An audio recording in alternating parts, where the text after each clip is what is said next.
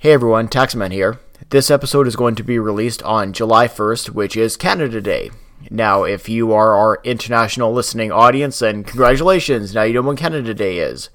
If you're Canadian, you'll know that right now there's a deep philosophical, deep historical, and deep rooted conversation right now happening in this country of whether or not to cancel Canada Day.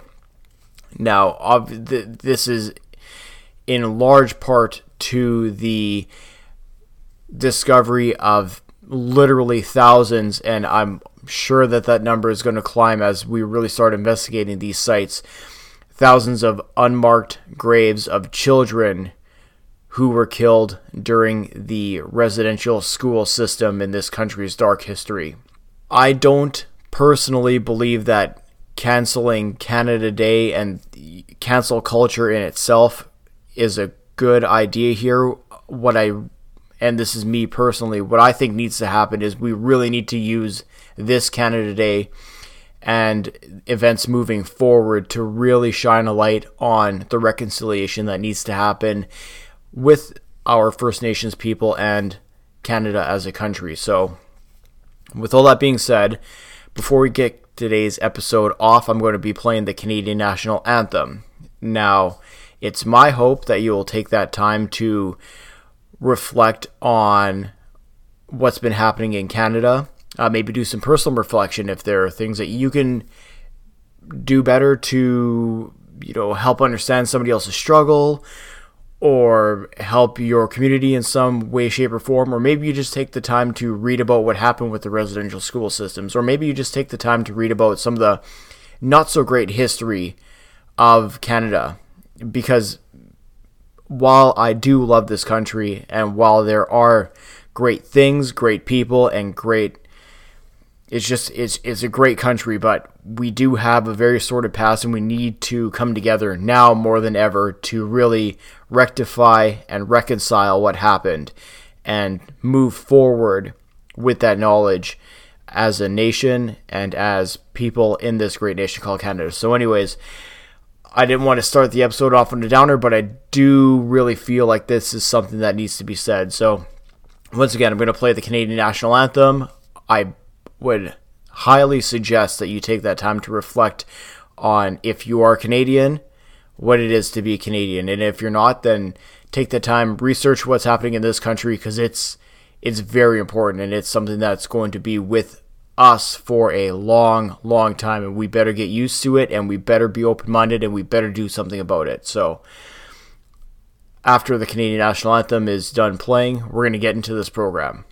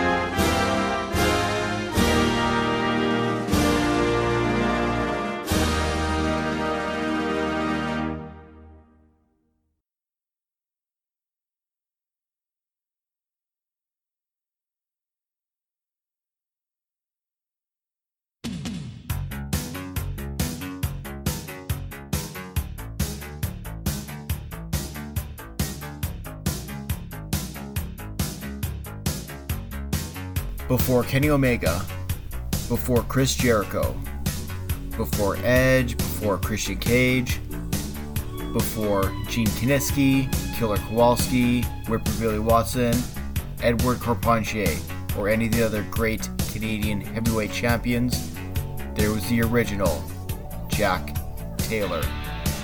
Join us in this month's episode as we take a deep dive into one of the legendary Canadian great heavyweight champions, as we shine a light on a forgotten legend of Canadian professional wrestling.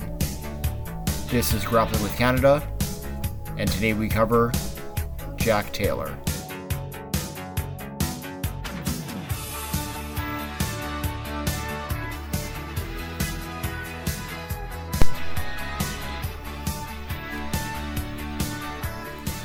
Hello, everyone, and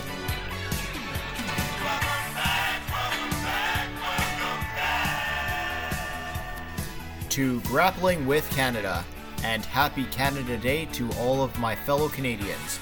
I'm your host, as usual, the Taxman, and I'm very excited to be going back in our way back machine today and taking a look at Canadian wrestling legend Jack Taylor. Now, if Jack Taylor is a name that you were perhaps not that familiar with, we are going to change that today. And that's honestly the part of the program that I love the most is going through the rich history of Canadian professional wrestling, finding these people that maybe have been forgotten to the sands of time, or somebody who you just flat out have never heard of before because maybe you're like me, you're in your mid 30s, and you would have no connection at all to somebody like Jack Taylor. Maybe you are, you know, in your 60s or 70s, you've heard the legend of Jack Taylor, and uh, and this is a bit of a refresher for you maybe you're brand new getting into wrestling. Maybe you're somebody's kid. Like like I got two kids. They're not into it just yet, but maybe that's your cup of tea. And and programs like this are going to give you the introduction into people from Canada's wrestling past who you should uh, really do some research and know a little bit more about. And that's why I'm very happy to be doing that with Jack Taylor today. Now, before we get any further, I just want to clear up a little bit of housekeeping. So, if this your if this is your first time to the program, welcome aboard. Uh, you can find Grappling with Canada on Twitter at six underscore podcast. Uh, you can find us now on Facebook. Come join our wonderful Facebook group. Although it is small, it's been growing uh, very steadily, and I'm very happy to that uh, everybody's been checking that out. Uh, use that wonderful Facebook search bar type in Grappling with Canada. You'll find the Grappling with Canada page. Give that a like and come on and join the Grappling with Canada group as well. You can also find us on Instagram. Uh, just search Grappling with Canada on there as well. You can also find us on tinyurl.com slash grappling with Canada. There you'll find some Amazon links to the book that you're going to hear a little bit later on in this program, as well as books from other various authors who have been on this program in its past. And speaking about this program in its past, if this is your first time listening, like I said, welcome aboard. You can go into the archives and check out past episodes that we've done on Earthquake John Tenta, on Billy Two Rivers, on Gene Kiniski, Gail Kim, Dino Bravo, and Stu Hart and Stampede Wrestling. And once again, thank you everybody who have been checking out the episodes from the archives lately. It's very much appreciated. Keep passing it along to your friends and family, and uh, and let's have some fun rediscovering some Canadian professional wrestling history. One other thing that I will mention is it is July. It's been sweltering hot lately here in Manitoba, and if you ever wanted to buy your old friend the taxman a beer, you can.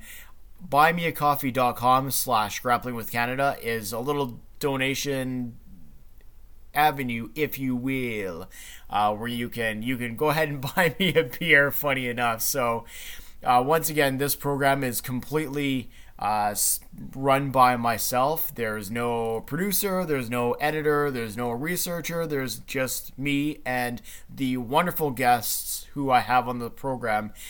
One of which, who you're going to hear today, w- was an exceptional listen and uh, and a tremendous conversation that I had. And we also have a little throw in tidbit at the end of that conversation regarding somebody else who you would have heard on a previous program. So make sure you stay tuned to the very end of the program so you can hear all of that as well. Now, this episode is going to be a little bit different than past episodes that I have aired, mainly because there, quite frankly, is no audio of Jack Taylor. There's no video really of him either. Uh, what you can see is very grainy. It is out there, and you got to really search for it.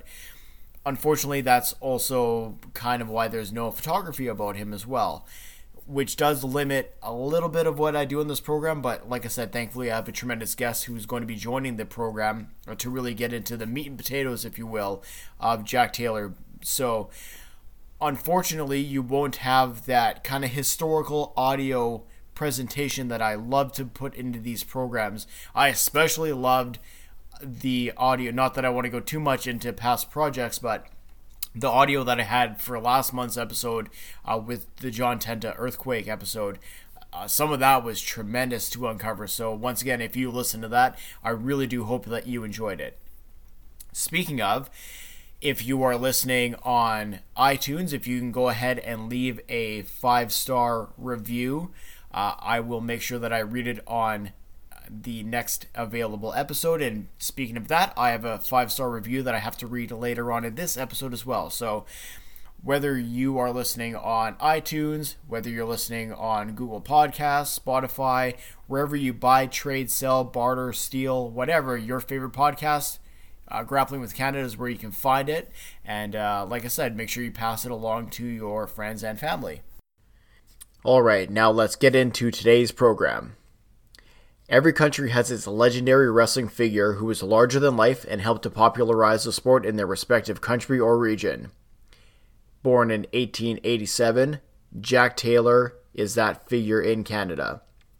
In the 1910s, Taylor first began climbing the ladder in the Canadian professional wrestling arena. By 1914, he was in championship matches with Charlie Cutler, which showed that he was a real deal. Shortly after that, he began touring around America and in Canada, and that's when he really made his name as one of the greatest Canadian wrestlers of all time, eventually becoming the Canadian heavyweight champion. Now, I could go in depth into where he was, what he did, things of that nature, but rather than me tell you that, I'm very pleased to be bringing on a very special guest who is really going to dive into the life, career, and the impressiveness of Jack Taylor and what he did for Canadian professional wrestling and professional wrestling in North America as well.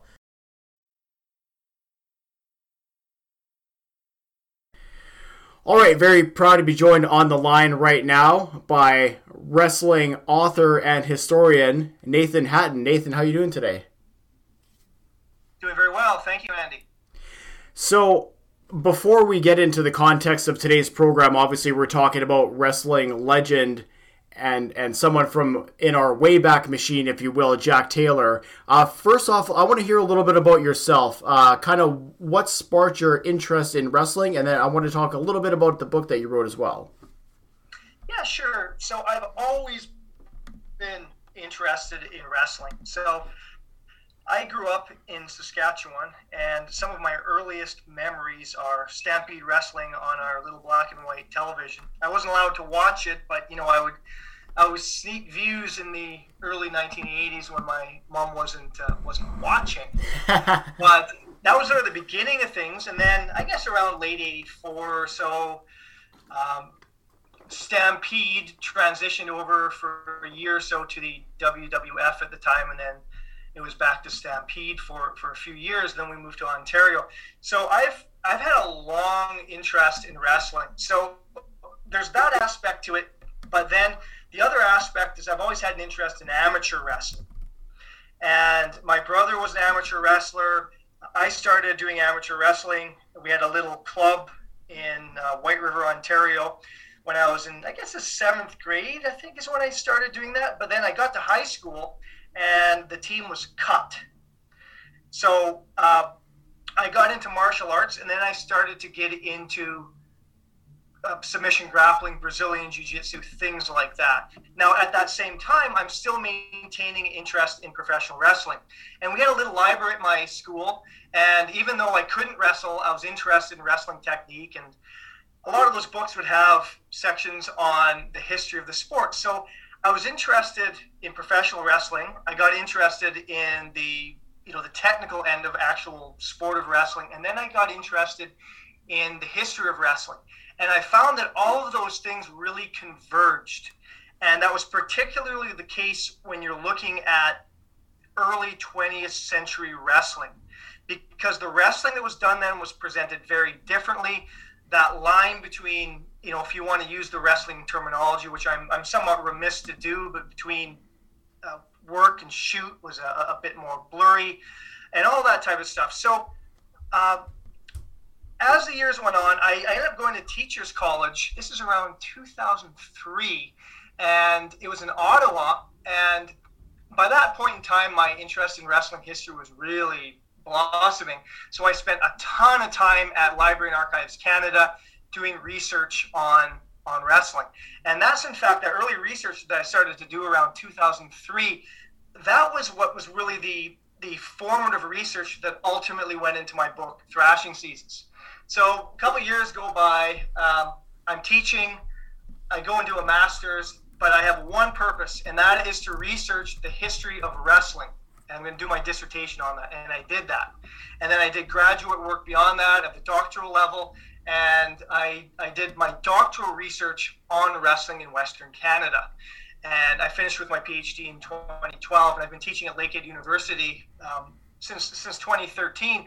But all of that research going back to 2003 and even a little bit before that, that's the research that ultimately went into into uh, my book, Thrashing Seasons. So that's a long story about how I got interested in all of this stuff, I guess.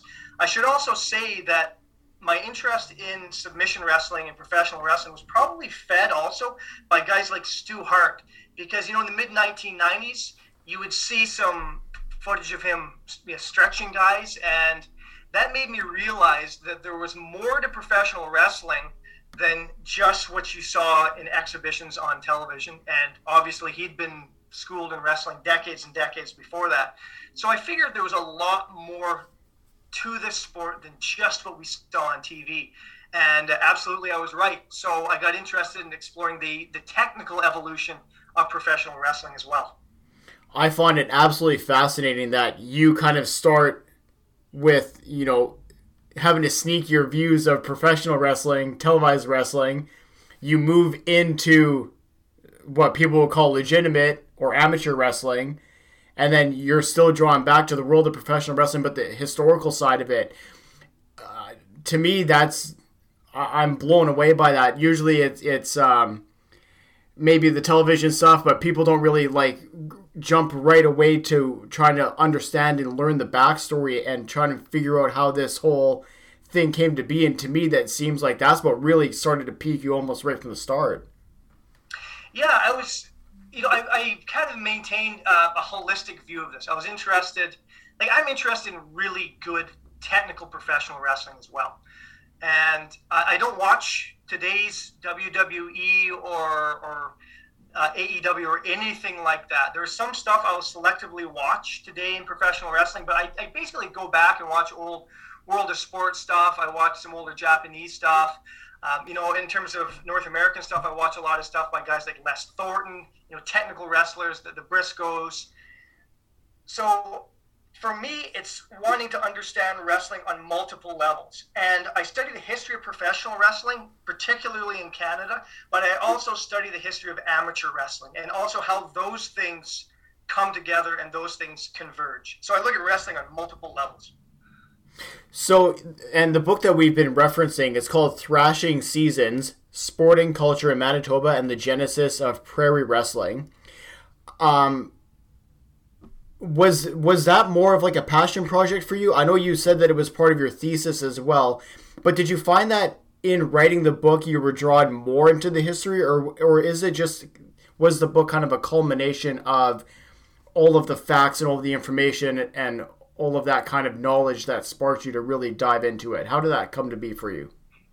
You know, I think all of that. I was passionate about that before when I pursued graduate work. It was for the singular purpose of unearthing the, the history of wrestling in Canada because there hadn't been a lot that was done on it, particularly on the period before the Great Depression. And, you know, everything in my life in, in one way or another seems to involve uh, wrestling. There's not a day that goes by, or probably an hour, where it's not on my head for some reason.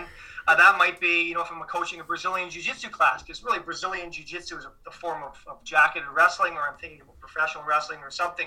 So I already had the passion before, but that that passion certainly hasn't died off. It's just it's just been more of the same. I'm taking my academic career definitely in, in different directions now, away from wrestling. But my my love for wrestling has, you know, it's, it's never died one bit since my childhood. Yeah, it's and I, am not as much as yourself because clearly I'm not a published author or anything to that effect. But to me, it's it's your passion kind of gets redirected, right? I'm I'm the same way. The, today's product is not really for me, and that's okay. It's it's not, you know, it's not my cup of tea, if you will. I'm very much on par with you in terms of you know the the technical wrestling. That's what I liked and still enjoy to watch. You don't really see that now. It's it's a lot of the high flying, acrobatic, whatever, and everybody's very skilled, and I, I I respect the hell out of everybody who does it. But it's just it's not not what I prefer. So I definitely uh, completely understand where you're coming from in that um, aspect of everything. Now, in regards to today's subject matter, which is Jack Taylor, was this somebody who you were cued onto before you had started writing the book, or is this a name that came to you kind of, you know, as you started to get through the layers and the years of uh, professional wrestling, um, either before the Great Depression, like you were saying, or, or as you started getting into the deeper layers of, of the 40s into the 30s into the 20s? Yeah, Jack Taylor was a, a guy that I knew about for a long time, probably since the, the late 1990s. I was probably introduced to his name, if, if I recall, through uh, a book by, it's sort of a compilation book, Wyoming's Wrestling Rancher by um, the daughter of Clarence Eklund, who you have to discuss in relation to, to Jack Taylor's career. So she put together this compilation book uh, regarding her, her, her father, uh, it was Hazel uh, Eklund Odegaard was her name, and she put together this this compilation piece. And there was bios of different people who trained on their ranch in Wyoming, or other wrestlers that that her father Clarence Eklund had trained. And one of those guys was Jack Taylor. And I took an interest in that because he was a Canadian, for one, and he was a heavyweight. So when I started doing my research uh, intensively in 2003, right from the outset, I was looking at Jack Taylor's career. And in relation to his career, and we're going to dive into it, you know, in a little bit of depth here as we kind of move along. And this is kind of a, a hard question to ask, I understand, because there's really no video evidence. There's no, you know, there's you're not going to go on YouTube and find a shoot promo, for example. When you were researching the book and specifically researching Jack Taylor, how much difficulty did you have trying to differentiate fact from fiction, or even how hard was it for you to get information in regards to the career of Jack Taylor? Well, you know, in terms of fact versus fiction, that's always that's always a, a difficult thing because wrestling's always associated with a bit of yeah. intrigue and, and ballyhoo. But Jack Taylor seemed to be a guy who didn't spin a lot of tales about himself. He didn't wrestle under a, a large, uh, you know, a, assortment of names or anything like that. And most of what he seemed to say uh, was was backed up by other records. And you know what you need to do, of course, with any of this stuff. The main public record for wrestling is is through newspapers, but you also want to look at other corroborative records as well. So, you know, for example, in thrashing seasons, obviously I use newspapers. Uh, they are necessarily flawed documents because journalists are interested in the sensational, not necessarily in the, the average, the mundane, and, and the everyday. They want to sell papers. Well, we especially see that today, unfortunately.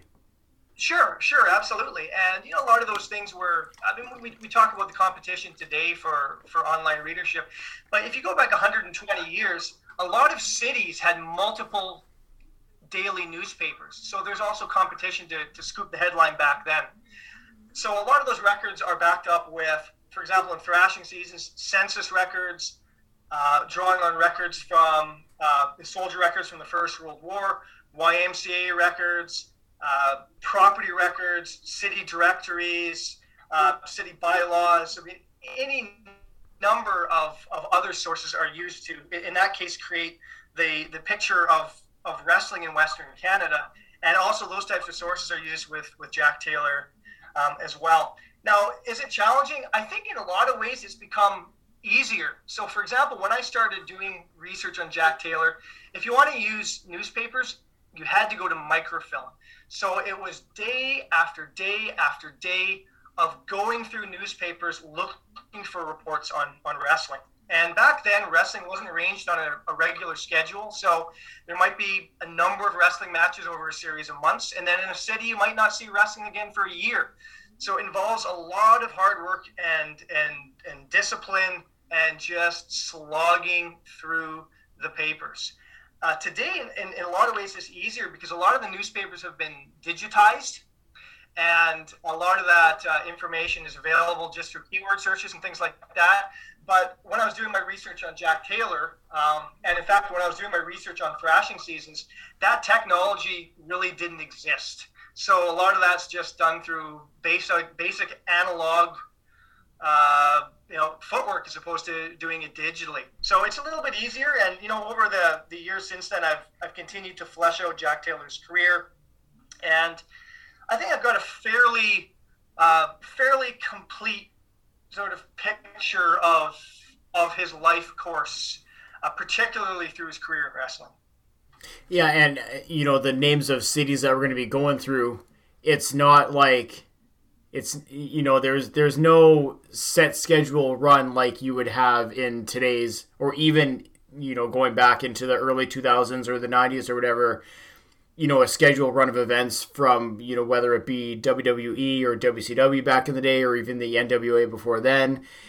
You know, you could be in Saskatchewan one night and then you're going down to Montana for a stint and then you maybe you're going to Nebraska or whatever. Exactly. It, it, it's yeah, I, I could see exactly what you're talking about how hard it is to kind of find find the tendrils and find the kernels of information to kind of piece everything and make make a cohesive story out of everything. Right, because you know, when Jack Taylor was uh, in his prime, that was prior to the period of the territories. So, you know, with the modern territory system, which is really a, a product of the post Second World War, and in fact, you know, the, the after 1948, the creation of the, the NWA, you got established territories, and you know, it's kind of known that guys will appear in this city this night and then another city this night. So, you know, Stampede, for example, had its circuit. Well, you didn't have territories like that, so a lot of wrestlers they basically had to do their own bookings. So as a result, it could be feast or famine, and you know, quite quite as you, you put it, they might be in Saskatoon one day, then off to Montana, then back to Regina. Uh, there, there wasn't a there wasn't a well established and coherent pattern to to their wrestling always. So as we kind of start to dig into Jack Taylor's career, from everything that I've been able to come across, um, like he was born in Ontario, but then he moves west in his twenties, and I believe it's in uh, Saskatchewan is when uh, when he starts kind of getting or dipping his toes into the world of professional wrestling. Is that correct? Yeah, that's right. So Jack Taylor, he's born in January 6, 1887, and he's sort of born in, uh, in Bruce County, uh, you in the Chepstow Glamis area. So he starts his professional wrestling career in 1912. Now you have to consider for the times. I mean, he's about 25 when he starts his professional wrestling career. You know, it's not like today when a person can spend their 20s sort of finding themselves or, or something like that. Although I suppose in Jack Taylor's case, not starting until his, his mid 20s in wrestling, he kind of did do that. But you, you have to consider that by the time he was uh, starting his wrestling, he already had a lot of work behind him. He'd already sort of tried a variety of careers, but he was a big guy, and we can we can discuss the details of that if if, if you're interested. But he meets up with Clarence Eklund, and Clarence Eklund at that time was homesteading, uh, and I mean that two ways around Moose Jaw. So he was he was homesteading a farm outside of Moose Jaw, but in, in wrestling parlance, from the period homesteading is when you pick a home base and you would wrestle out of that area. So he starts to train uh, Jack Taylor, and you know Jack Taylor must have showed some promise. Um, Jack Taylor uh, then starts living in Lethbridge, and he becomes a, a police officer with Lethbridge Police Force, and then he starts his professional career. Uh, you know, as, as early as we can determine, uh, about in April of 1912. So he's under the tutelage of, of Eklund, and he remains under his tutelage, and then he he sort of starts his career um, in Alberta in 1912. So I'm I'm and maybe you would know. Is it was the path for Jack? He went to work on the farm. Clarence saw him, thought maybe he could transition to wrestling, and did it that way, or did he know that Clarence was in wrestling? Figured he could get in at the farm and get the training that way, or or how how did that conversation uh, happen? I guess. You know that's that's something that's not known. At least it's not known by me. The precise details of how he met Clarence Eklund and went about that training, uh, difficult to say. Now, I have come across records that a few years before this, if I recall, maybe 1906, he might have taken out um, homesteading rights on a on a farm of his own. Okay. The problem is Jack Taylor. Jack is short for John, and there's a lot of oh yeah. Yeah, so it's, it's, a bit of a challenge putting that together. But it looks like he might have been living uh, for a time before that in Moose Jaw, and how that conversation unfolded. I really wish I know, or, or I did know, because Clarence Eklund never revealed that. And as far as I know, Jack Taylor didn't, because uh, unfortunately, like most wrestlers, he never left any type of uh, uh a memoir. But uh, yeah, he was certainly associated with Clarence Eklund and then he moves on to to Alberta, and that's where he starts challenging local talent, and then he starts taking on bigger and bigger fish. So before he starts really getting into the world of professional wrestling, he moves to Lethbridge, if I'm correct. Yep. And is it true that he, he joined the police force there as well? Yeah, so he was a he was a police officer for a, a short period in, in, Lethbridge. Now he's certainly not. If you read and I talk about it uh, at length in in thrashing seasons, he's certainly not the first professional wrestler slash cop in in Western Canada. Um, but he does serve on the, the police force for a time. Now, how exactly he's released from the police force, I'm not sure. How exactly he enrolls in the police force, I'm not sure. There's a story that comes up, and again, problem is you know, the name Jack Taylor is fairly common.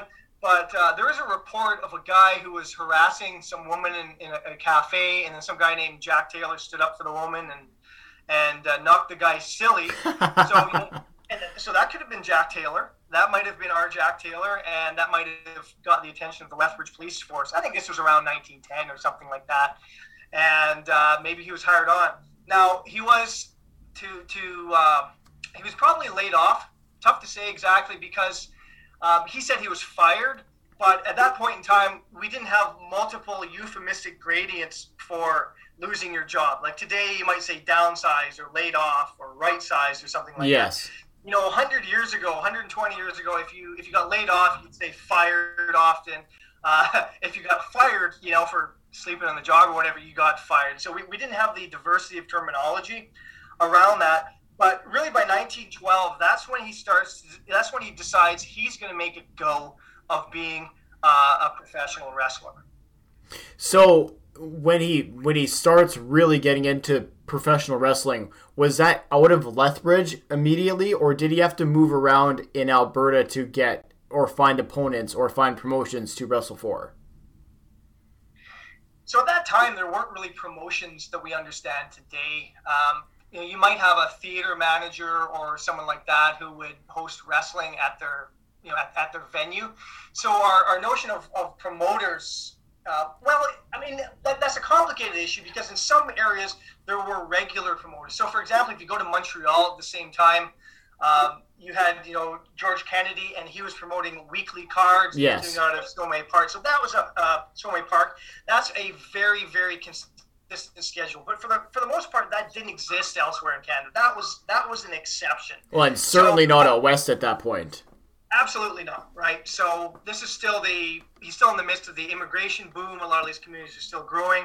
So yeah, a lot of his early matches are are wrestled in Lethbridge, and he, he kind of it, it makes sense because he's established as a, a hometown boy, so he's sort of homesteading there, and he gets uh, uh, you know obviously as a result of that he gets a lot of, uh, of locals to follow him. As far as I can see, his, his first match was probably in uh, Raymond, Alberta and his first couple matches are against another a guy who was wrestling regularly or semi-regularly in the, the Lethbridge area, a guy by the name of Jack Ellison. And, and Jack Ellison had began his career a few years earlier, and his his family was really from uh, Cardston. They were part of the the great Mormon exodus that occurred to Alberta. Yep. Um, you know. Uh, you know, uh, uh before that, so his family was part of that. But he was like a kind of like a light heavyweight so in terms of size, he wasn't really in in Taylor's class. So you know, Taylor knocks him off.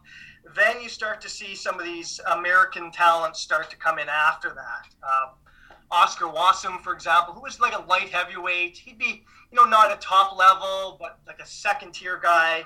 Uh, Bob Managoff comes in. Uh, people might be more familiar with his son, Bobby Managoff Jr.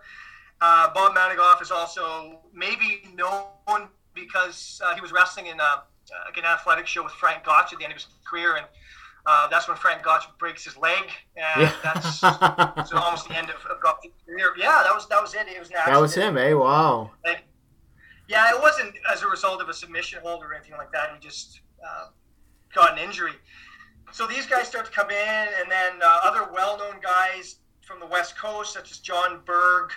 Uh, again, uh, a guy's more or less a light heavyweight, but he was a, a, real super, superstar on the West Coast. Um, if you go back to the turn of the century, he wrestled some of the most epic encounters in the history of Canadian wrestling against a, a guy by the name of Tom Davies. We're talking like marathon bouts. Three plus, uh, one of his bouts was over three hours with Tom Jeez. Davies. So he starts to deal with you know stronger and stronger talent as time goes on, and from there he's sort of stretching his tendrils out to to Moose Jaw and to, to Medicine Hat and other cities in that region. So as his career kind of progresses, now we're moving into, you know, we're in 1912, 1913, 1914. Is that the period of time where he encountered Frank Gotch for the first time? Well, you know, um, he never really had much to do with Frank Gotch. Uh, he, he had a great deal to do with Frank Gotch's trainer, uh, Farmer Burns. Oh, so okay, his, yeah. Yeah, so so Frank Gotch was trained by Farmer Burns, and Farmer Burns is, uh, you know, the, the peak of his career was really in the 1890s, but he probably did more to develop professional wrestling in the United States, and in fact, amateur wrestling in the United States, and particularly, you know, the the Nebraska, Iowa, hotbed of wrestling than, than anybody else. So what happens by 1913? Um, Jack Taylor's training with him, so he's got this double pedigree. He, cha- he trained with Clarence Eklund, who was uh, you know an absolutely stellar wrestler, and he trained tons of wrestlers himself. And then he also trained with with the great Farmer Burns. So he's got he's got some pretty strong lineage in terms of, of, of training. And that's as far as I can determine, he's probably down there in the early spring of of 1913 because it's at that point in time where he starts to encounter some of the really world, well, you know, the world class wrestlers uh, on the American scene, and that's people like um, Dr. Ben Roller. And Ben Roller was probably his first great American opponent. And in terms of so I, I know that we're kind of jumping years a little bit here so i don't i don't mean to confuse anybody or the conversation or um so 13 like we're, we're talking 13 14 he's he's training but he's also encountering more um american talent um i did come across a name and i wanted to ask you about uh charles cutler uh, from what i could read they had a series of matches. I'm not sure where in Western Canada it was. I but I know that one of the matches, uh, one of the most notable matches, I should say, was here in Winnipeg, and that was kind of a, a controversial match, if you will. Yeah, sure. So um, to, to kind of contextualize this, so you know Frank Gotch goes through many retirements. So he's kind of leaving the heavyweight professional scene. Uh, you know, kind of after 1911, he kind of semi-retires. He's back in 1913 again. Uh, like a you know, famous match, for example, against the the Estonian George Lurich. But what you know, he's he's kind of going away. So who's going to replace this guy in in the eyes to the American public? Because he was this you know giant figure. He's like a Wayne Gretzky type figure, or a. I was uh, just going to say that, James, yeah. Right, huge figure. So there's a bit of a vacuum here, and a lot of people then start to vie for. Uh, of course, Frank Gotch is not wrestling any of these individuals, but there's all these individuals who are kind of claiming either the American title or the uh, the world's championships. You got guys like Jess Westergaard, Henry Ordemann, and then into that mix uh, comes Charles Cutler. And Charles Cutler was a, a boxer. He'd been a, a, a, sparring partner, for example, of the, the great Jack Johnson, and then he turns to wrestling. And yeah, so he comes to Western Canada, and yeah, they, they wrestle a series of matches. Like they probably wrestled, uh, oh, I, I wouldn't know how many matches in total, probably seven or eight off the top of my head. But uh, they, they first face one another. This, this rivalry begins in, in Saskatoon where they, they wrestle a draw.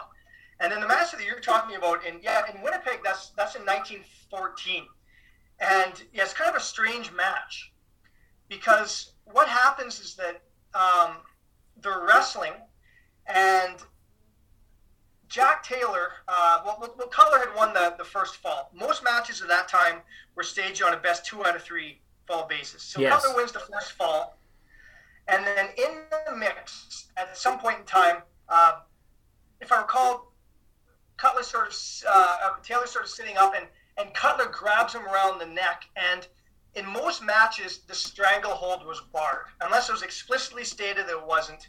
Uh, it was barred. So the, the, referee at that time was was Alex Stewart. Alex Stewart was a, a mainstay of of wrestling. He was a smaller guy, like a bantamweight, lightweight, but he was a referee for that match.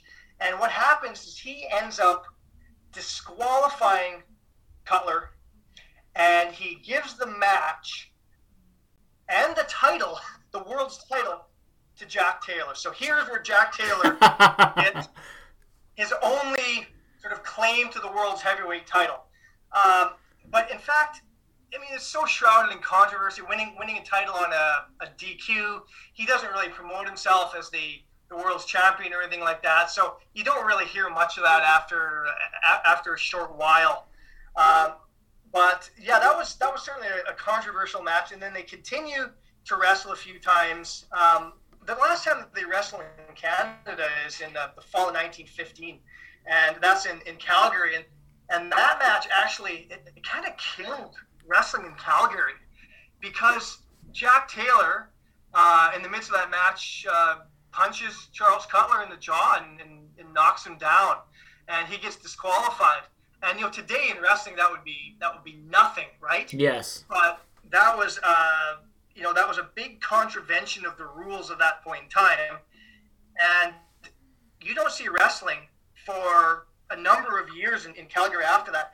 Now, it might have been in part because of that, but, but wrestling in general was dying out during that time in Canada because of the war. So you see fewer and fewer uh, cards. You know, um, Canada enters into the First World War in 1914, so you just see a lot less wrestling. You see a heck of a lot more boxing, yes. but a lot less wrestling for the next several years, and that's across Canada. And we'll just contextualize too a little bit because I know people who don't follow wrestling. There's quite a few people who don't follow wrestling and listen to this program, and they're going to say, "Oh, a, a, punch ended the match." Well, up until very recently, there was a list of rules in a wrestling match, and the rules had to be followed. And if you, the the rules were different between regions, between not promotions in this era, uh, but different promoters or different agreements between the wrestlers. So if there was an illegal punch or an illegal choke or you know some kind of um, maneuver that's not within the text of the of the match, that match is, ends in a DQ. Now, obviously, that's kind of gone by the wayside in, in today's day and age. You know, guys get away with murder nowadays, but back at, back in this time, and even if you go up through the 70s and into the 80s and, and even times in the 90s, you look at WCW when Bill Watts was there and going over the top rope, for example, was illegal in a lot of territories. So there yeah, has there, there has been. Right. Sorry, go ahead. No, so you're right. I mean, this is that's it's a bit of a digression, but there was a you wouldn't know it now, but at one point in time, referees uh, played a, a very important role in in wrestling matches. They weren't there to be ignored, and they didn't just sort of stand there and not do ten counts when guys jumped out of the ring. Or yeah. Yeah. So you know, at that time, the, the other thing too is that wrestling was just conceived of differently, because wrestling was seen less as entertainment and more as sport during this time. So if you were to watch a wrestling match from that period, you know, from 1915, let's say, and there's really very little footage of that. They do not look anything like a wrestling match from from today, and this is so difficult for for professional wrestling uh, fans to kind of understand now because professional wrestling, uh, you know, it, it, it creates such a vivid, vivid image in our minds, but back at that point in time, the sport was driven by gambling. It wasn't driven by entertainment. So people were betting on the outcomes of these matches. So the matches had to look legitimate. And they did look legitimate because a lot of the moves that they're using in professional wrestling were the same moves that they'd be using in amateur wrestling. It's just that, you know, they tended to be a little bit more liberal with the interpretation of the rules in um, in professional wrestling, you know, they're a lot more uh, willing to let the wrestlers use, you know, potentially injurious holds and things like that.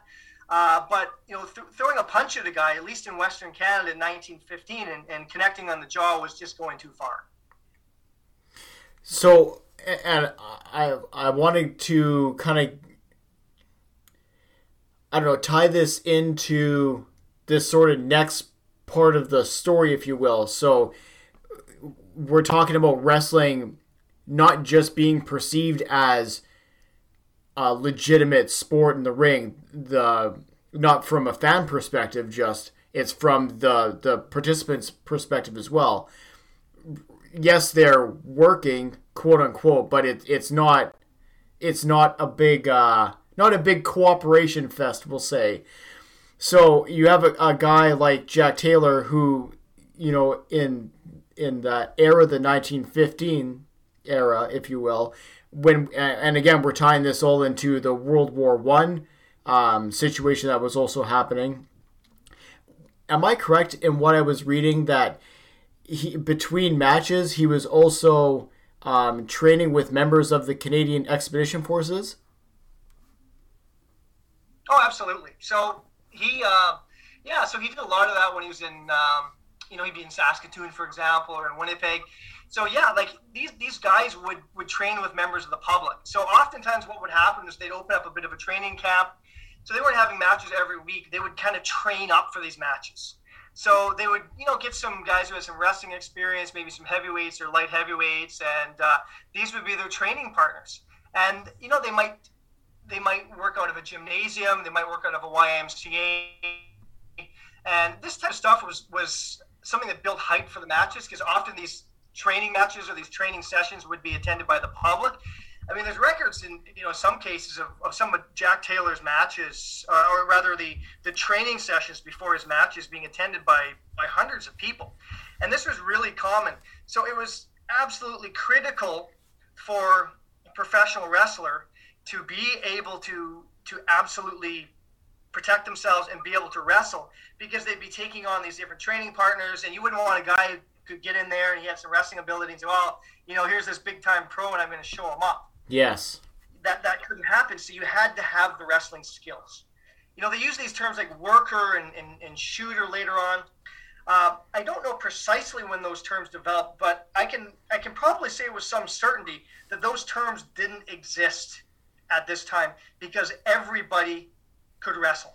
It wasn't until the 1920s when you see guys like Wayne Munn who were being protected by the, the wrestling trusts, who are coming in from other sports and, and, and don't have a wrestling ability. Uh, everybody during this time could wrestle. They were either, you know, solid at it or superlative at it, as was the case with Jack Taylor. Just in terms of that term, I don't think that that terminology started to really permeate anything until the late 30s, early 40s when you started to see more not showmanship. I don't want to use that word, you know, in, in a misleading or a derogatory term. But when you started to have a little bit more cooperation, if you will, in, in matches, but you still yeah. knew that the the guys could still wrestle. Right. Just it was a little bit, yeah, a little bit um, less of the anything can happen in the in the actual match. I'm not talking about um, you know, I'm not talking about uh, a match not going the way that the fans are talking about. I'm, I mean, like something happening in the actual match, like a sleeper hold coming out of nowhere, or you know, a guy's just gonna, you know, take care of business for himself, kind of thing. Yeah. So you know, over time, you find that fewer and fewer wrestlers um, have those skills, but nevertheless, um, you know, a lot continue to preserve those type of skills that were simply commonplace in the, the 20s and, and before. So, you know, later on, you've got guys like Lou Thesz, for example, Carl Gotch, uh, Billy Robinson, and, uh, you know, all of these guys, George Gordienko, for example, they're the guys who learned these old skills of, of catch as catch can wrestling from, from guys of an earlier generation, from the guys who would have been of Jack Taylor's uh, generation. And, you know, they were serious wrestlers uh, on top of wanting to you know make money from it, which is the, the bottom line. So they continue to kind of preserve those skills of of you know authentic professional catch as catch can wrestling.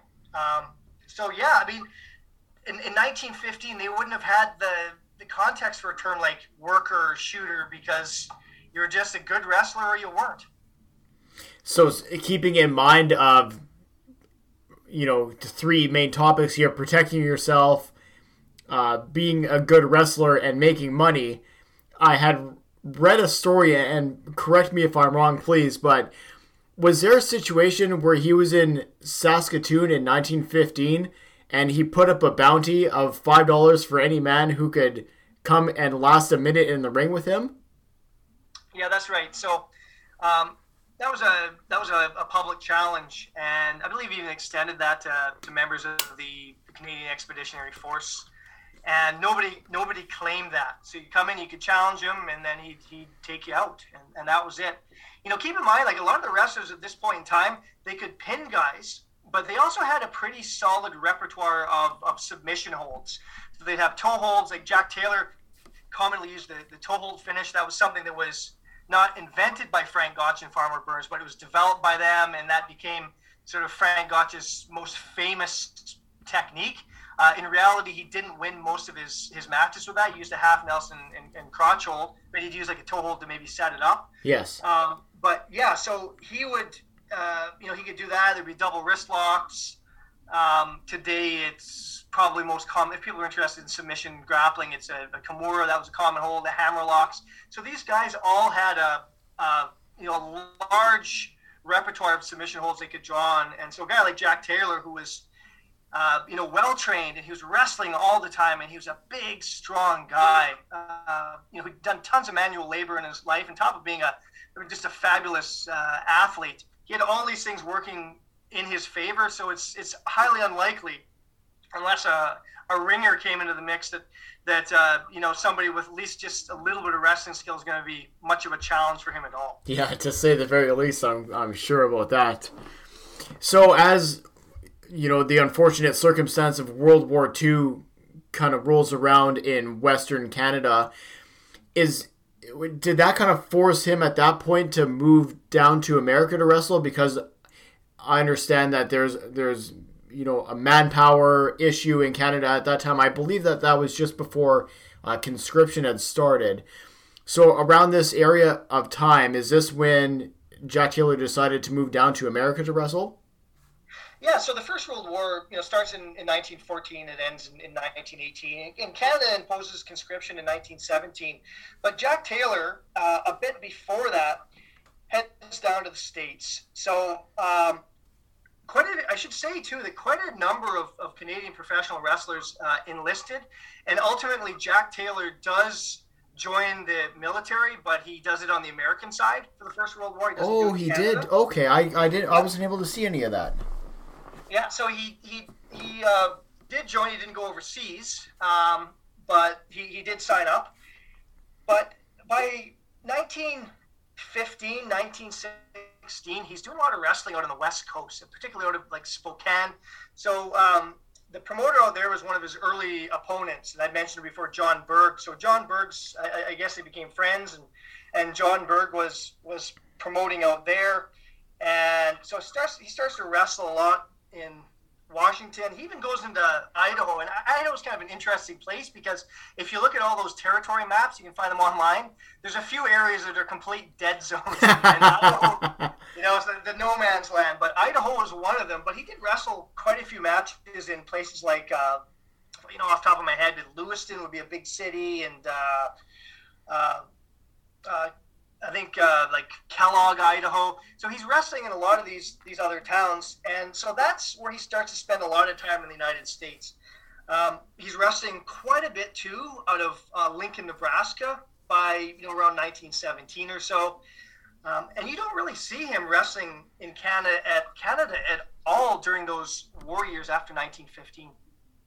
Yeah, like I, I had seen some match results, and you know, quite a bit of them were coming out of uh, out of Nebraska, which I just you wouldn't think that somebody at that time, you know, uh, uh, Canadian born out east, moves out west, then goes down to the states and winds up in Nebraska. Just it's it's a strange series of events.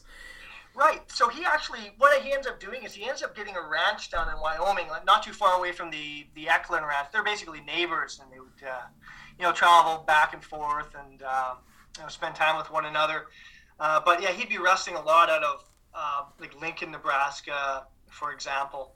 Um, yeah, and that's that's sort of what he's doing. And, and during this time, he's challenging a lot of the people who are, you know, the top rank wrestlers we're talking like the Joe Steckers, uh, who we did face once, by the way, in a, a fairly interesting match uh, before that in 1913, uh, rather 1915, uh, and, and, Charlie Cutler and Ed Lewis, and he's just not getting matches with the, that top tier of, of, of wrestlers, despite the challenges.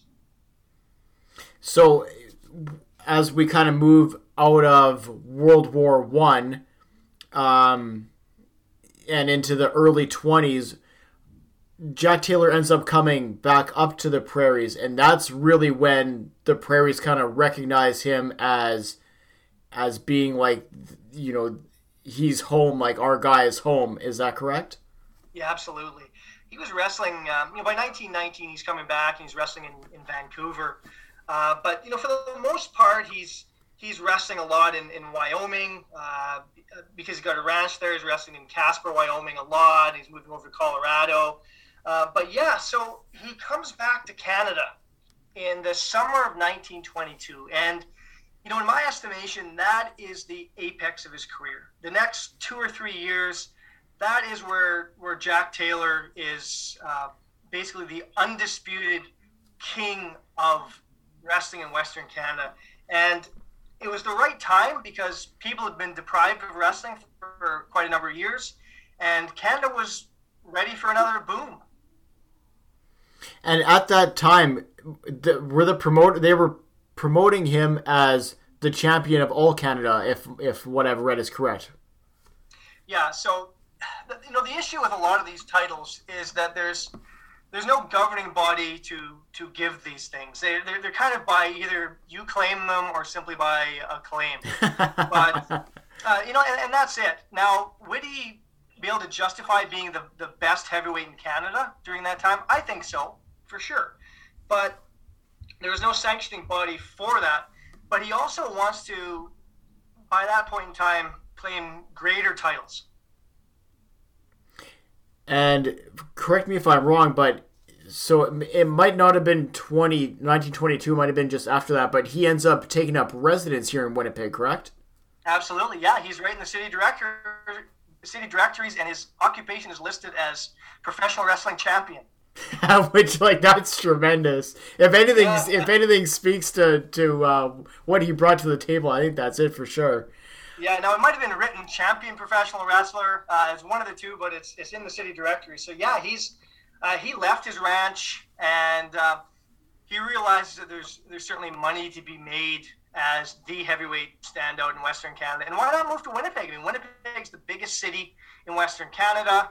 Um, and it's a great sort of jumping off point because there's railway connections. You can kind of get where you want. And uh, that's where Jack Taylor sets a base. Especially back at that point in time, Canada or Winnipeg specifically was such a, a focal hub of, of trade, of transport, of everything essentially. If you're going out west, you're going through Winnipeg. Vice versa. If you're going from west to east, you're going through Winnipeg. Or if you're coming up and doing big international travel, everything was filtered through here because of and and it still is to this day a very large um, train and other transportation hub. It's it still is. We have we just built in the last couple of years what's called Centerport Highway, and it's essentially a massive acreage of just it's it's there for transportation for getting you know large trucks, large inventory in and out, and all things like that. So for all things that have changed over the last hundred years, some things still say the same. But so he's here in Winnipeg, and they're drawing insane crowds. Like I, I was reading some numbers where they're they're doing you know 2,000, 3,000 people to to each event that he's that he's uh, wrestling in. Yes. So, you know, 1922, it starts with a bit of a whimper, like his, his first match back. Uh, it didn't really draw very well, but it was an important match because he wrestled against, uh, in Winnipeg, he went by uh, uh, Jatendra Gobar, but he was actually Goho Gobar, and he was a really well known uh, wrestler from, from India and he came to North America, and the idea was to kind of become the, the you know, lay claim to the championship of the British Empire. So over over the next few years, Jack Taylor meets a number of these other people who might claim that, and he solidifies his claim uh, in Winnipeg to being the champion of the, the British Empire. Now that day it was really hot. It was a, a sweltering day, and you can imagine no air conditioning in, in the building that they were in, so it didn't draw a huge crowd, but it it planted that spark.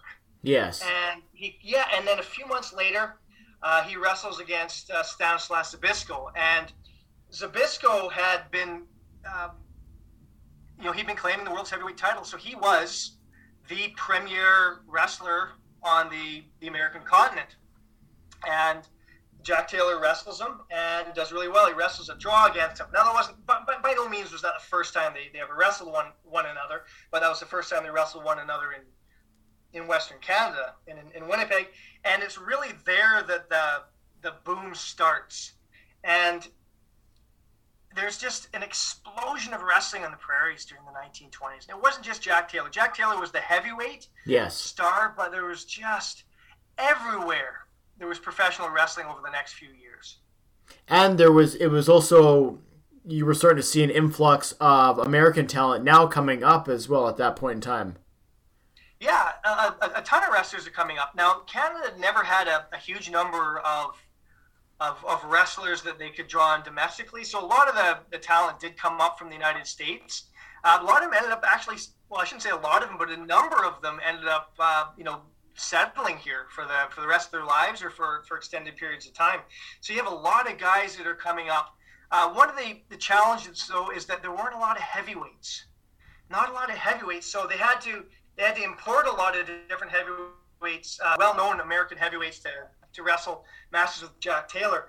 But you know, you have to think about it. A lot of the wrestlers were um, like middleweights, maybe light heavyweights. Yes. But it kind of it kind of makes sense, right? Because most people were middleweights. Like now, the average weight of a person in North America is about 197 pounds.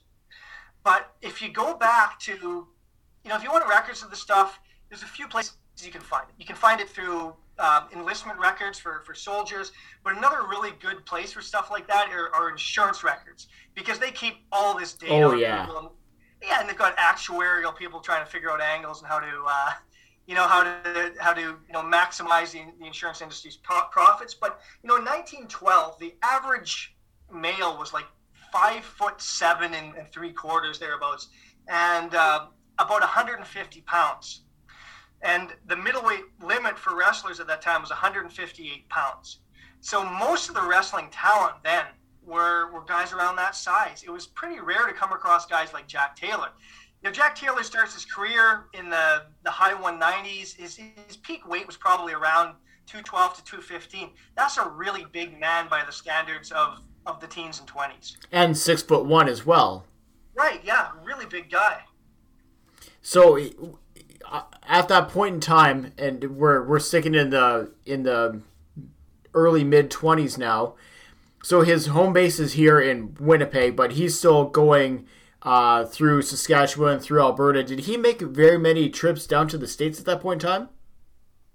Oh yeah, he's still traveling down to the states. Um, but yeah, he's appearing in, in towns of, of all size. But yeah, he's he's traveling a bit down to the states, but he's so busy in Western Canada that he doesn't really venture to too many other places, like in 1923 or so. Um, but you do see by 1924, um, he's starting to wrestle in New York. Oh wow! Uh, yeah, so he's starting to make inroads there. Um, I'm not sure if the listeners would be kind of uh, interested in you know all the issues with wrestling trusts and certain wrestlers being blackballed from uh, competing at the, the, top ranks of the heavyweight division. Uh, but basically, Jack Taylor was one of those people who, for many years, had been excluded from title shots and had been excluded from you know wrestling in some of those big eastern cities. In fact, you don't see him wrestling uh, in the east at all. And w- why is that though exactly? It was because who he's associated with. So, like, um, there's, you know, there were, there were various wrestling trusts, and there were guys who, you know, controlled, like like Ed Lewis, for example. Um, you know, him and his manager Billy Sandow, they they end up getting a lock on the, um, you know, the heavyweight title. Uh, but there were there were people who were kind of on the outs with with those promotional cartels or with those uh, those, those trusts, if you will.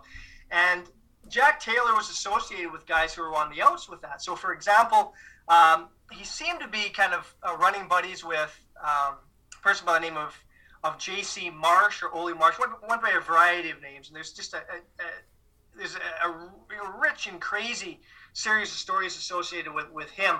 Uh, but he managed a guy by the name of, of Marin Plestina.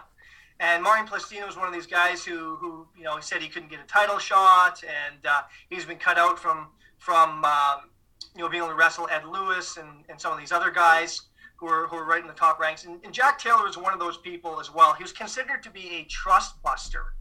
And a trust buster was a guy who didn't go along with what the trusts wanted, considered to be hard to control.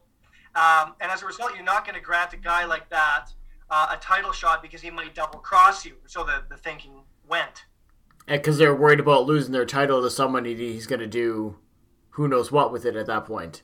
Right. So a guy like Ed Lewis. I mean, Ed Strangler Lewis. There's probably nobody in North America who could have beaten him in a, a legitimate contest. He would have just he had an insane endurance, and he could have just lasted the guy out and, and used his defensive wrestling. Um, but he didn't want to be bothered with, with having to wrestle contests and things like that. Plus, you know, if you get a guy, if you're wrestling along in a competitive, uh, in a cooperative fashion, the guy gets a good position on you because you let him. Well, then he can take advantage of you, right? Yes. So a lot of these these guys, and this even goes back to before the First World War, they would they would employ a policeman. So this is a guy that they had to get through to be able to wrestle the champion. So there's a, a fairly famous account of Marin Plestina uh, wrestling John Pesek, who was actually one of Jack Taylor's great rivals, um, um, in, a, in a match and ends up in a it's just a, a big disqualification schmoz. It, it, basically, John Pesek starts hitting Plestina, etc. But anyways, the the roundabout way of saying is that Jack Taylor wasn't a guy who was welcome in those trust circles, but he's starting to, it seems, show maybe better faith uh, by 1924, and he's making those those trips out to New York, but he does not get a title shot with Ed Lewis. So when he when he comes back, then like from his stint in New York, he's still in Western Canada. When when did he make the choice, or what drove him to make the choice to head out into Southern Ontario. Well, that's that's a number of years later. So he ends up going back down to the states, and he's wrestling all over. You know, I really view the the 1920s uh, from about 1925 mm, to about 1928 or so, 1929. Jack Taylor's sort of just wandering. Like he's getting he's getting up in age. Um, you know, he's not securing title shots, and he's just he's wrestling out in, in San Francisco. He's wrestling in Montana. He's wrestling uh, in Columbus, all over the place. But he, um, he seemed to lack like there's no there was no rhyme or reason almost at that point for him. Right, right, yeah. So um, he's he's back in, in Saskatoon for a, a good stint of matches in 1929, but then he goes down in um, sort of in like the spring of 1929 to help relaunch professional wrestling in Toronto um, under Ivan Mikhailov's promotion. And that's where we start to see the introduction of a really a completely different style of professional wrestling in Canada. So t- when he goes into to like and at the at that point either Toronto was completely dead like it or dark I guess would be the term used at the time. So they go in and from my understanding, it was a slow start like we had had here in Winnipeg, but it takes very little for it to start uh, start get the ball rolling down there. Correct? That's absolutely correct. Yeah. So the the first shows don't really draw, but then after you know by the time uh, like the summer of 1929 is rolling uh, in, wrestling is is now on fire, and Toronto uh, initiates it but it spreads out to all these centers all throughout southern Ontario. Uh, you know, Brantford and London and, and Kitchener. So it's it, it it's localized initially to Toronto, but then it explodes all throughout that region. So there's and this is heavyweight wrestling. Now keep in mind when we were talking about earlier eras, it wasn't exclusively heavyweight. This is when the heavyweights come to dominate in in southern Ontario, and this is when you see the introduction of more or less what we would recognize as as modern professional wrestling with a lot of the more uh, entertainment related aspects people aren't gambling on this stuff anymore. It's it's more about uh, you know drawing uh, attendance and enough attendance to be able to pay for the wrestlers and and putting on a show.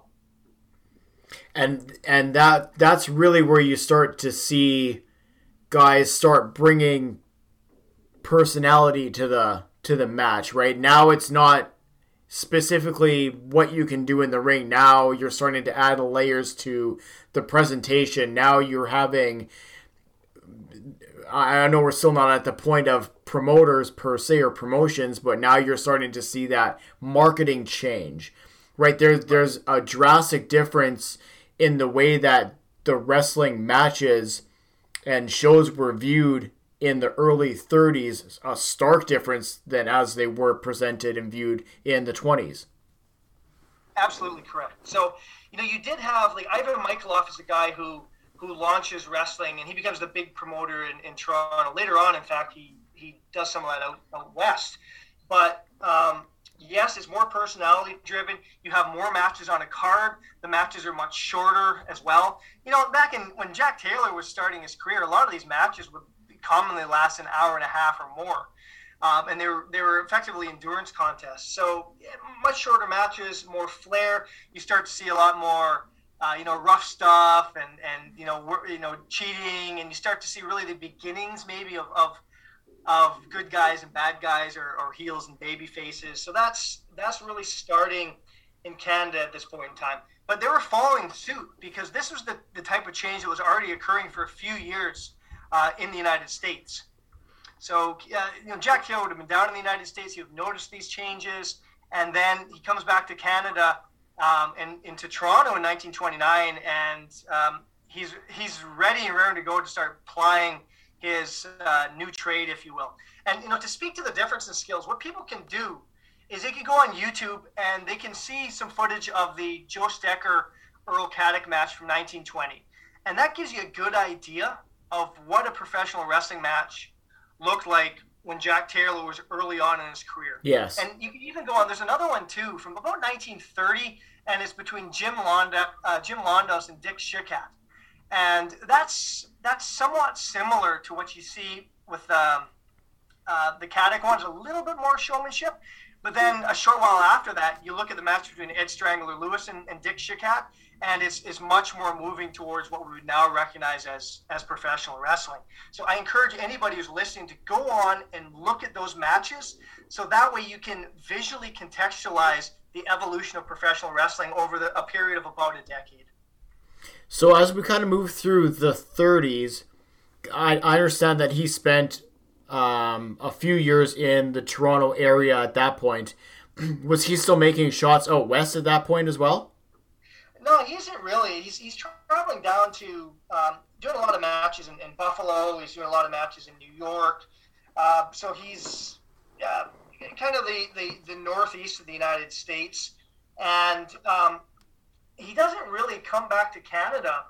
Uh, he goes he goes back out west actually for a while, and then he's back up in in Canada in uh, about 1931. So that's when he that's when he comes back to Canada, and he goes to Alberta. And really, from this point forward, Alberta becomes his his main base of operations. Okay, and then that carries us into you know the 1932 1933 that's when he starts to kind of slow down a little bit correct yeah so i mean he's getting up there um, in years by that point in time um, he, he wrestles quite a bit through 32 uh, quite a lot in, in 33 and uh, after 33 that's when he really starts to to wind his his career down. Um, he ends up uh, he gets a, a farm up in the kind of the, the Peace River country for a while, and there's a there's a kind of a, a budding professional wrestler up there who's you know trying, trying to get his career going and, and whatnot. But then Jack Taylor, I guess, just comes out of retirement to, to face him, and he and he beats him, and then he, he re, you know poor guy is just getting started, and Jack Taylor said, no, no, I'm coming just back. crushed him. Right, right. So, uh, but, but you're quite right. Like after after 1933, that's when he starts to wind down his career, and it's really around 1933 where you see the Jack Taylor's passing of the torch um, as as his career comes to an end. And so there's there's a little bit of confusion it seems on him passing the torch. Now, I had read that he had kind of we we use the term drop the title, but we'll say relinquished his championship belt to was it two different individuals but only one was recognized yeah so the first guy is uh, vancouver a guy by the name of jack forsgren and uh, you know he's a, he's a, a good sized heavyweight and um, so he loses to him first of all in, in February 1933, and, and, with it the laurels. You know, to be to be honest, I don't know if Jack Taylor ever actually had a belt you know, a lot of these guys had belts. That's and, right. Uh, yes, you know, and I should have specified. You're you're correct about that.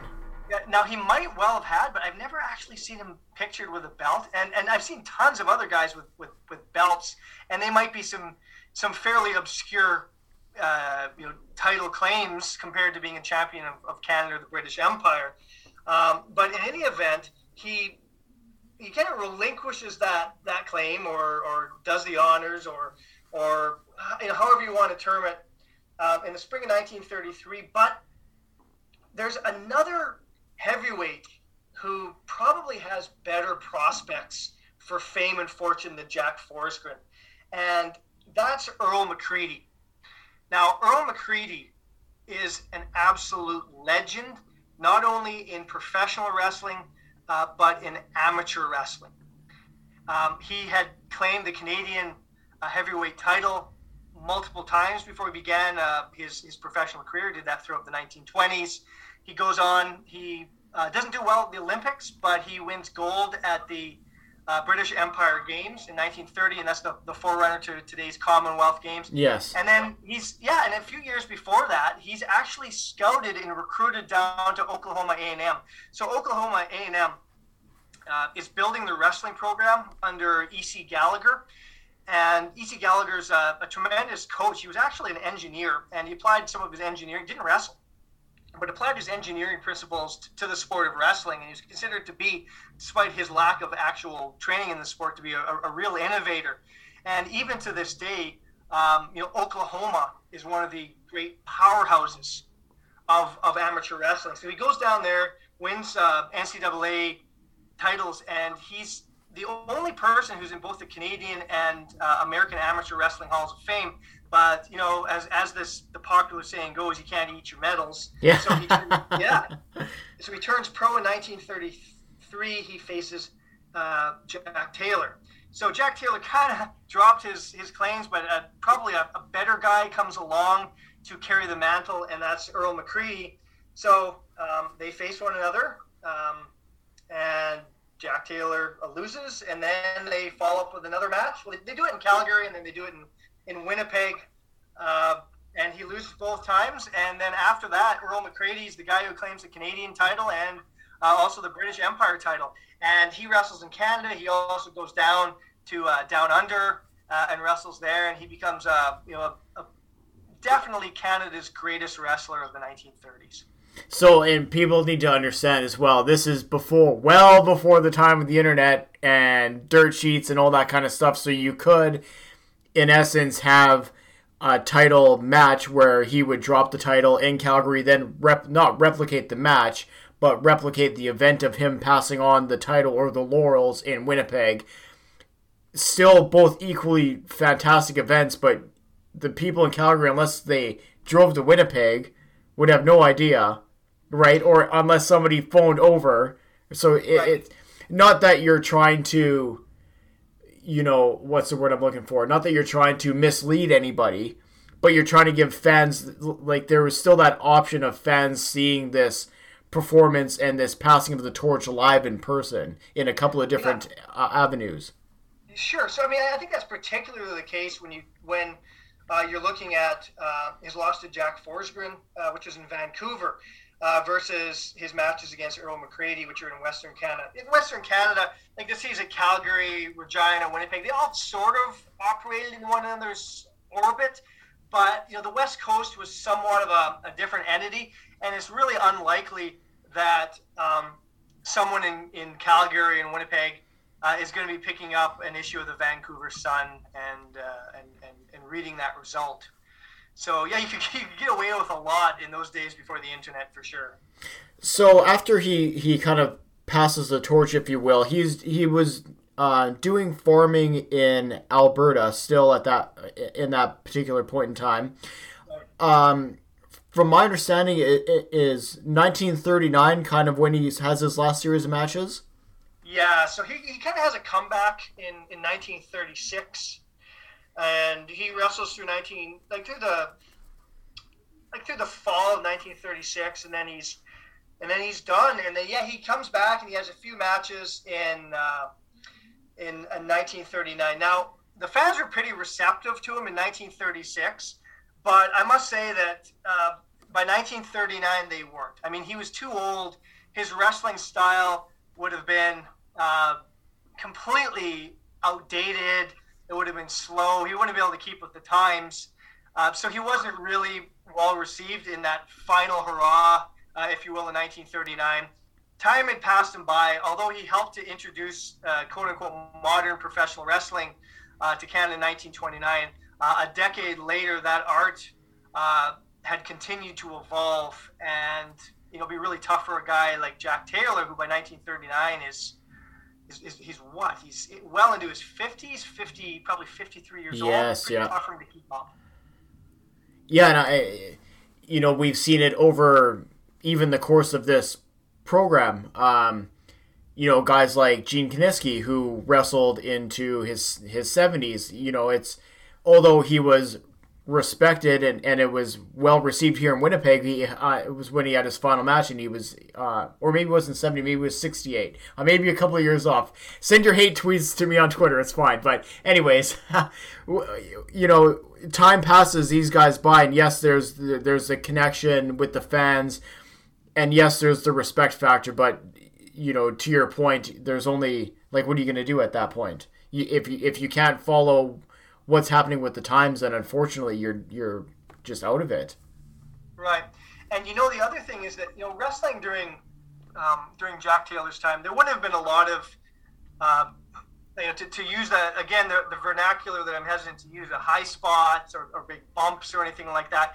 Like overwhelmingly, the wrestling during that time was was mat based, but wrestling is a tough, tough sport. It is a even even without dropping guys and slamming them, it is a, a grind on the body. It's a grind on the joints, and you know you, you imagine wrestling. Uh, you know, hour and a half, two hour matches, how absolutely exhausting that is, and the, the toll that would take on your body. So all those things are going to uh, accumulate. Like he had, he had one bad incident in particular. Uh, he was wrestling against Stan Stasiak in, in 1929, and this is something that kind of cut his Southern Ontario run a bit short. But uh, Stan Stasiak, not to be confused with the guy who had the really brief uh, WWF run in the 1970s, the original Stan Stasiak. Uh, he body slammed Jack Taylor, and Jack Taylor broke his leg. Jeez. Um, yeah, so he did have he did have setbacks, right? And he obviously had injuries. And beyond, you know, things that were, you know, injuries like that that were public spectacles. I mean, we can speak about a, a lot of injuries he had over the years. It's just that grind, uh, that wear and tear on the body. And by 54, uh, you're, you're really not going to be able to do it. So after his wrestling career had come to an end, and he he's doing his farming, um, what was life like for Jack Taylor during that point in time, up until his uh, his passing. Jack Taylor he continued to farm. He did maintain, it seems, some ties to the wrestling business. So the last time uh, that I'm aware of that he appeared in the ring was uh, 1945. He was a, a, special guest referee. I think Vic Christie, uh, you know, well-known wrestler from that period, uh, wrestled a lot in the West Coast. Uh, was good friends, for example, with uh, Judo Gene LeBell, known as one of the great sort of uh, ribbers in, in, in, the wrestling business. um, he was, yeah, he's, really really well known. I think Gene Gene LeBell's autobiography covers some of those stories pretty well. Uh, but he was uh, a referee for that match, and he becomes physically involved. And uh, you know, he's, he's he wasn't you know he wasn't a little tiny guy, and he was a wrestler. Decided to to uh, or a referee rather decided to impose his will a few times in the match. Uh, but beyond that, he he didn't really seem to be involved directly with wrestling, but he did maintain ties. So, for example, when Stu Hart goes back to Western Canada and he starts his promotion um, out of Edmonton, uh, there's some pictures from that time of you know Stu uh, of, of Jack Taylor, for example, in his senior years and um, he is with Helen Hart. Wow. So he still, yeah, he still maintained some some ties to, to the wrestling business. I believe those photos would be available through the um, the Glenbow archives. So those connections were still there, and you know beyond that, in as his year when years went on, he did train or at least have a hand in, in training a, a few wrestlers. So his legacy, I suppose, continued to live on. Yeah, it's it's interesting, and, and we had we had done the Stu Hart episode, our first um, episode of Grappling with Canada. So I would highly encourage anybody go back in the archives and check that out. But you could almost directly correlate some of the people in Canadian wrestling history who may not have come up if it wasn't for a guy like Jack Taylor. Yes, that's correct. So, like, Jack Taylor was a a boyhood hero of, of Stu Hart. And uh, so the legend goes, anyhow. Uh, Stu Hart, who didn't even, he had no no money. I mean, your, your podcast covers that exceptionally well, how, how poor he was living in the prairies, uh, you know, living in a tent in the in the 1920s, and finally, you know, they actually moved to the city in the 19, 1930s. But he didn't have money to attend a wrestling match. But uh, he nevertheless was a, a fan of sports, so he he sneaks in to a match, and I suppose that's where he's uh, you know first lays eyes on on uh, Jack Taylor, who he probably had only you know come across in the newspapers, and that's that's in, in I understand that was in, in Calgary in, in 1932. Yeah, it's. Uh, I'm I'm trying to think. What you're probably right in regards to that, but yeah, it's it's wild. Like, and even just you know, even moving on from guys like Stu Hart, you have like Gene Kiniski, who we just covered a, a, few episodes ago, right? He had, I believe, he met Jack in Edmonton, is what it was. Yeah, you know, actually, I um, I wrote Gene Kiniski about that. Uh, I guess around 2004. Oh my so. God! No kidding. Yeah, so so I wrote him a letter uh, because Greg Oliver uh, wrote a book and it has a section on uh, Jack Taylor in it, and I believe that um, uh, you know Western the, the Western Canadian historian, and particularly for the the territory area uh, par excellence, is is Vance Nevada, Vern May, and I think that he might have played a role in getting that uh, Jack Taylor into um, Greg Oliver's book on the the Hall of Fames, the Canadians. Yes, and uh, it's mentioned in there that uh, Gene Kiniski knew him. So I had to write Gene Kiniski a letter. So I wrote him a letter asking these questions. And Gene Kiniski, yeah, so I had like question one, question two. And Gene Kiniski sent my letter back to me, but with the answers beside. Come on. Yeah. So oh my God. I have that letter. So not only that, uh, but he sent me um, he sent me an autograph glossy, which I thought was really cool of him because he didn't need to do that. And then just uh, a couple years later, Gene Kiniski passed away. Wow, wow, that's that's that's incredible. What a story. Yeah. So, so my understanding is that you know in his his later years he was, um, and again this comes from from Greg Oliver's work on the subject in his interview with Gene Kiniski, is he was working like as a, a doorman in some sort of a a gambling establishment or or something like that, and uh, that's probably where he. Um, met Gene Kiniski, and that might have been one of the last uh, last jobs that he had. Well, that's incredible. What a what a small world. Sometimes all of this ends up being. It's it's actually it's crazy to think about it when you sit down and think about you know throughout the years who influences who who who winds up being whose mentor who trains who the wrestling world is a lot smaller you know, even with hundreds or, you know, 150 years of history than a lot of people kind of realize sometimes, especially here in Canada. Oh yeah, everybody was was connected in in in some way, you know, because these guys they all traveled around and they uh, you know, they, they, they get on the railways and they get bookings and then they go west and go back east. So you had, you know, for example, you'd have wrestlers from Montreal. Occasionally they travel to Western Canada. Eugene Tremblay, for example, was the great um, lightweight standout. He beat uh, George Bothner for the, the World's Championship. And he was the great, Canada's great lightweight wrestler. He wrestled out in Western Canada. Um, you had other guys traveling from the west and, and going east. You had some guys like George Walker, uh, who was you know, he'd be based out of a few different places. He was born in Ottawa. Sometimes he, he based himself out of there. Uh, Vancouver, where he was an amateur, he based his uh, operations out of there. And sometimes he's basing him uh, in between there in uh, Fort William, Ontario, which was the subject of my first book, which was A Rugged Game. A Rugged Game looks at the history of wrestling at the Lakehead, which is a Thunder Bay district. So, yeah, these guys were, you know, they set up base in one community and then they'd set up in another one. In the meantime, they'd be there training people too right? So they would go in there and sort of establish the sport, and you know some of those guys would start their amateur career, and then those guys, if they're good, they might graduate to being a pro. So that there's just a huge level of of connectivity uh, across the country. So as we start to wind up the program today, is there any other stories about Jack Taylor that we haven't covered that have really stuck out to you, or that you wanted to make mention before we before we wind up? Um, yeah, I mean, there's there's so many different stories. I mean, I could talk about his rivalries. I could talk about his training. You know, I'll, I'll talk about his training because if I get into the the rabbit hole of his his rivalries, this this is going to be far too long. I think. I'd already got a big smile on my face about that too. but yeah, go ahead. sorry. Maybe I'll talk a little bit about his, his training. Sure, okay? please. So, so wrestlers during that that time, I think they they took their training very very seriously. So they were the wrestlers.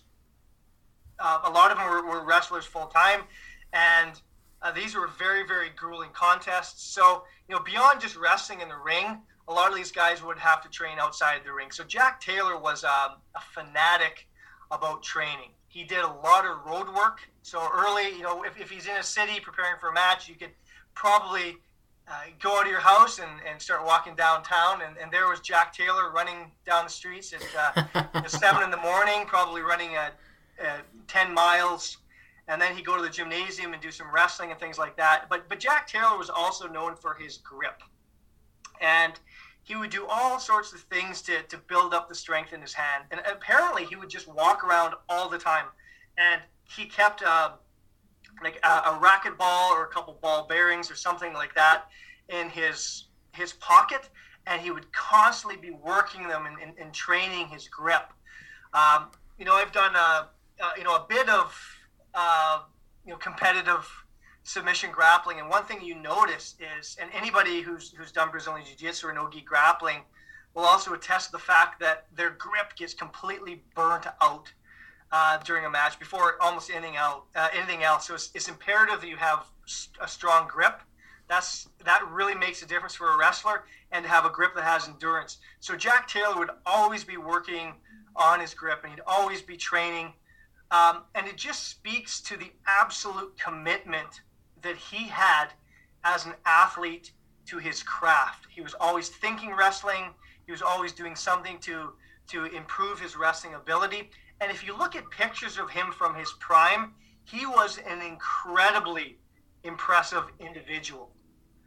Um, unfortunately, not a lot of photos survive, but if you can, you can find a few of them from you know the period around 19, you know, 1912 to 1919 or so. I mean, he doesn't have much body fat on him at all, and he's got enormous forearms, big, thick wrists. He had all the physical tools to be a wrestler, but he also had the mind for it and the dedication to take that natural talent and continually apply himself to master his craft. I couldn't say it better myself. I think you uh, absolutely hit the nail on the head there. Um, before I actually let you go, uh, do you have anything uh, that you're working on coming down the pipeline? Well, um, in terms of wrestling, I don't have a, a huge amount uh, on the go right now. I have a project, a, a book project um, that I hope will come to fruition. Um, but uh, I'm not revealing too many more details about that. I, have been working recently. With, you got to leave uh, with the tease after all. Come on. Pardon me. Well, yeah, we'll, we'll see. We'll see what happens. But, hopefully, in um, hopefully in uh, in 2022, there will be a bit more of that forthcoming. Uh, lately, I've been working a bit with uh, Vern May, and Vern May's working on a, a, book right now, so he's asked me to contribute to that. So I've I've uh, I've written my portion of that book. Um, I've recently had the opportunity. I'm going to plug somebody else's stuff. Uh, you mentioned yes, please.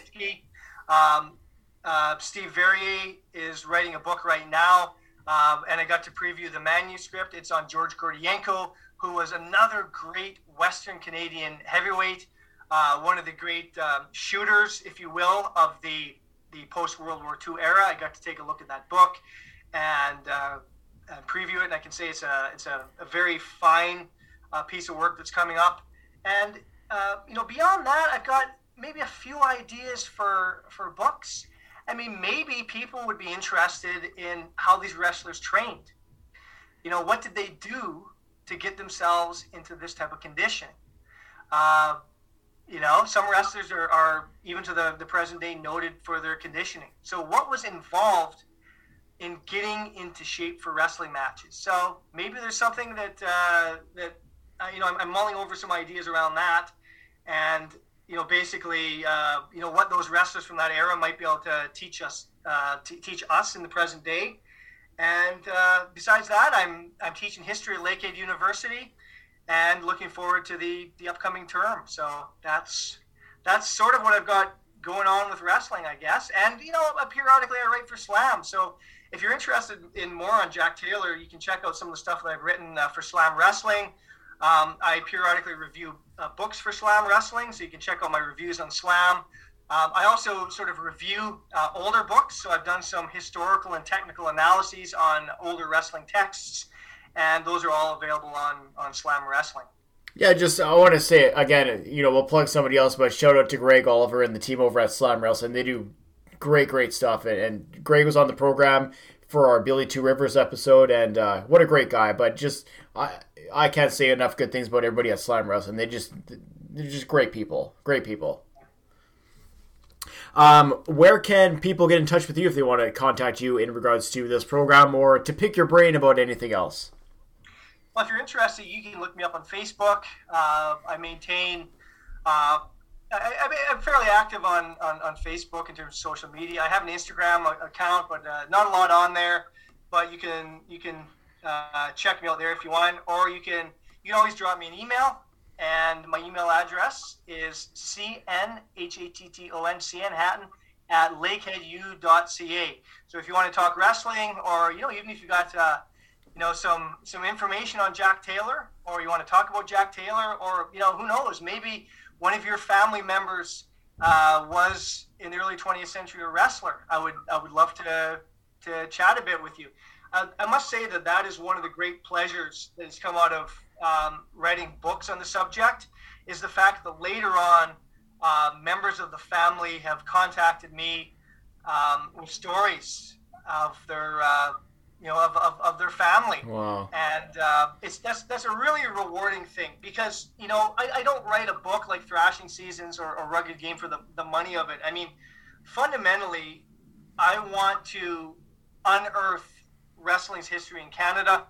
I want to link it to to larger social processes, um, so to the culture in which it occurred, and also I want people to be aware of these wrestlers because there's so few wrestlers from that period who are known, and if I can do a little bit to to kind of unearth their careers and bring that back to public light, then I'll I'll consider my work worthwhile. Well, on that, I have to say thank you so much for for everything that you've done in terms of uh, your writing for the books, for the research that you provided, uh, both in terms of Jack Taylor and others, and uh, and everything else that you continue to, and for being a part of the program today. I really, really appreciate your time. It's my pleasure.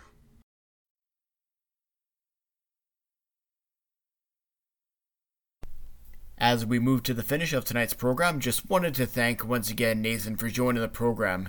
What an incredible interview that was, and I really do hope that you guys enjoyed it as much as I enjoyed hosting him on the program. Uh, he is honestly such a treasure trove of professional wrestling historical knowledge. Not only that, his knowledge of just wrestling itself, the technical side is what really impressed me. So I hope you guys got a lot out of that conversation. I know I did, and I can't wait to have Nathan on in the future. I'm also not sure if y'all missed it or not. Maybe you did catch it, but we had a little tidbit of information about a good friend of the show and guest from the Gene Kiniski episode, Steve Verrier, about a project that he has in the works. Uh, I'm can honestly say that I'm really, really, really looking forward to that one. I had a little bit of knowledge of that uh, stemming from the conversation that I had off the air, if you will, with Steve during the Gene Kiniski episode. But once again, I'm really, really looking forward to that. Uh, Steve is is a tremendous mind as well, and uh, honestly, the more people that we have on on the program like that, I think we can all take some information away and uh, and learn from uh, really some some masters of Canadian wrestling history. So I am really, really looking forward to that, and I hope that you guys all are as well. So, like I said at the start of the program, I was going to read a five star review that was left. Uh, this one comes courtesy of Podchaser uh, from reviewer Kelly Madden. Uh, she says, five star review, really interesting show. Uh, this is in regards to the John Tenta episode. I was entertained and actually managed to learn something. Interesting topics, great research, and a really likable host. This show has it all. Well done. Well, thank you, Kelly. And thank you, everybody, for your five star reviews. We've had a ton on uh, Good Pods as well as Podchaser and a couple on iTunes, like I said. So, whatever pl- listen to me talk. You can tell we're getting to the finish, folks. That's always the way it goes. Uh, whatever your podcasting platform of choice is, say that three times fast. Jesus, Andy.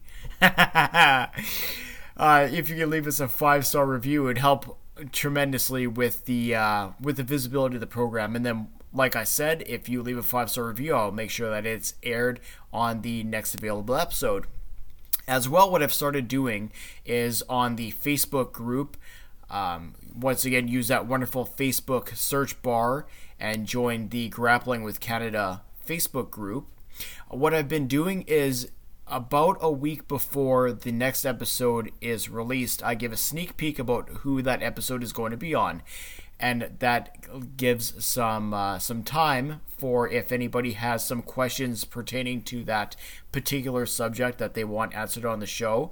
Uh, I would make sure that those answer or those questions I should say get answered on the show as well. So just a little wrinkle I wanted to throw in there once again on Facebook. Use that wonderful search bar and uh, come join the Grappling with Canada group. And while you're there, don't forget to like the Grappling with Canada page. Once again, if you would like to find me on Twitter, it's at six underscore podcast. If you want to get in touch with me via email, six side pod at gmail.com. There's no gimmicks, underscores, numbers, anything like that. It's all just straight up letters, six side pod at gmail.com. Uh, you can contact me there. You can also contact me, like I said, through Twitter or through the Facebook groups. One other thing that I did want to mention as well, because I didn't, and I've been really stolen this one, and it's my fault, but things have been very crazy at Casa de Taxman, if you will. Uh, but the t shirts that we're going to be doing, uh, they are still in the works. It, it's just going to take me some time. And like I said, a portion of the proceeds are going to be donated to the Children's Hospital here in Winnipeg, Manitoba, Canada. So I'm looking forward to those. Honestly, the best place to get information for that when it's available will be on the Facebook group. So, like I said, go ahead and join that, as a few of you already have. Once again, if you want to buy a parched Taxman a beer, you can do so at buymeacoffee.com slash grappling or on buyme.coffee buymeacoffee.com apparently I don't need any right now.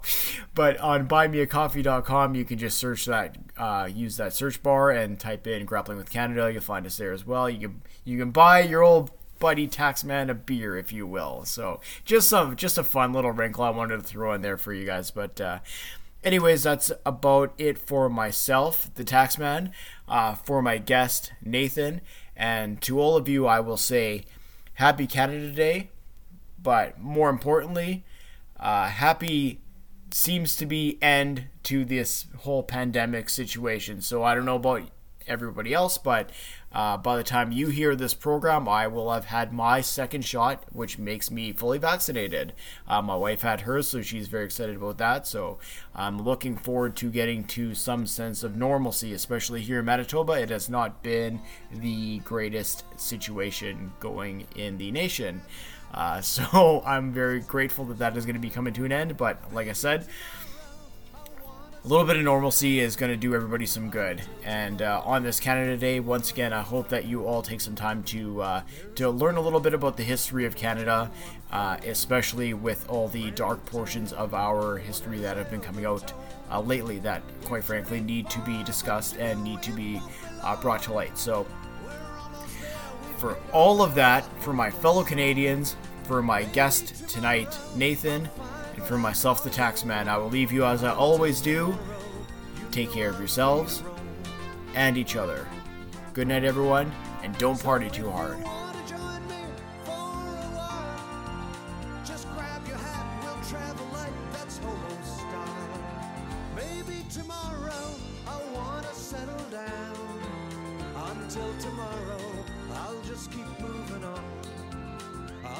Tomorrow.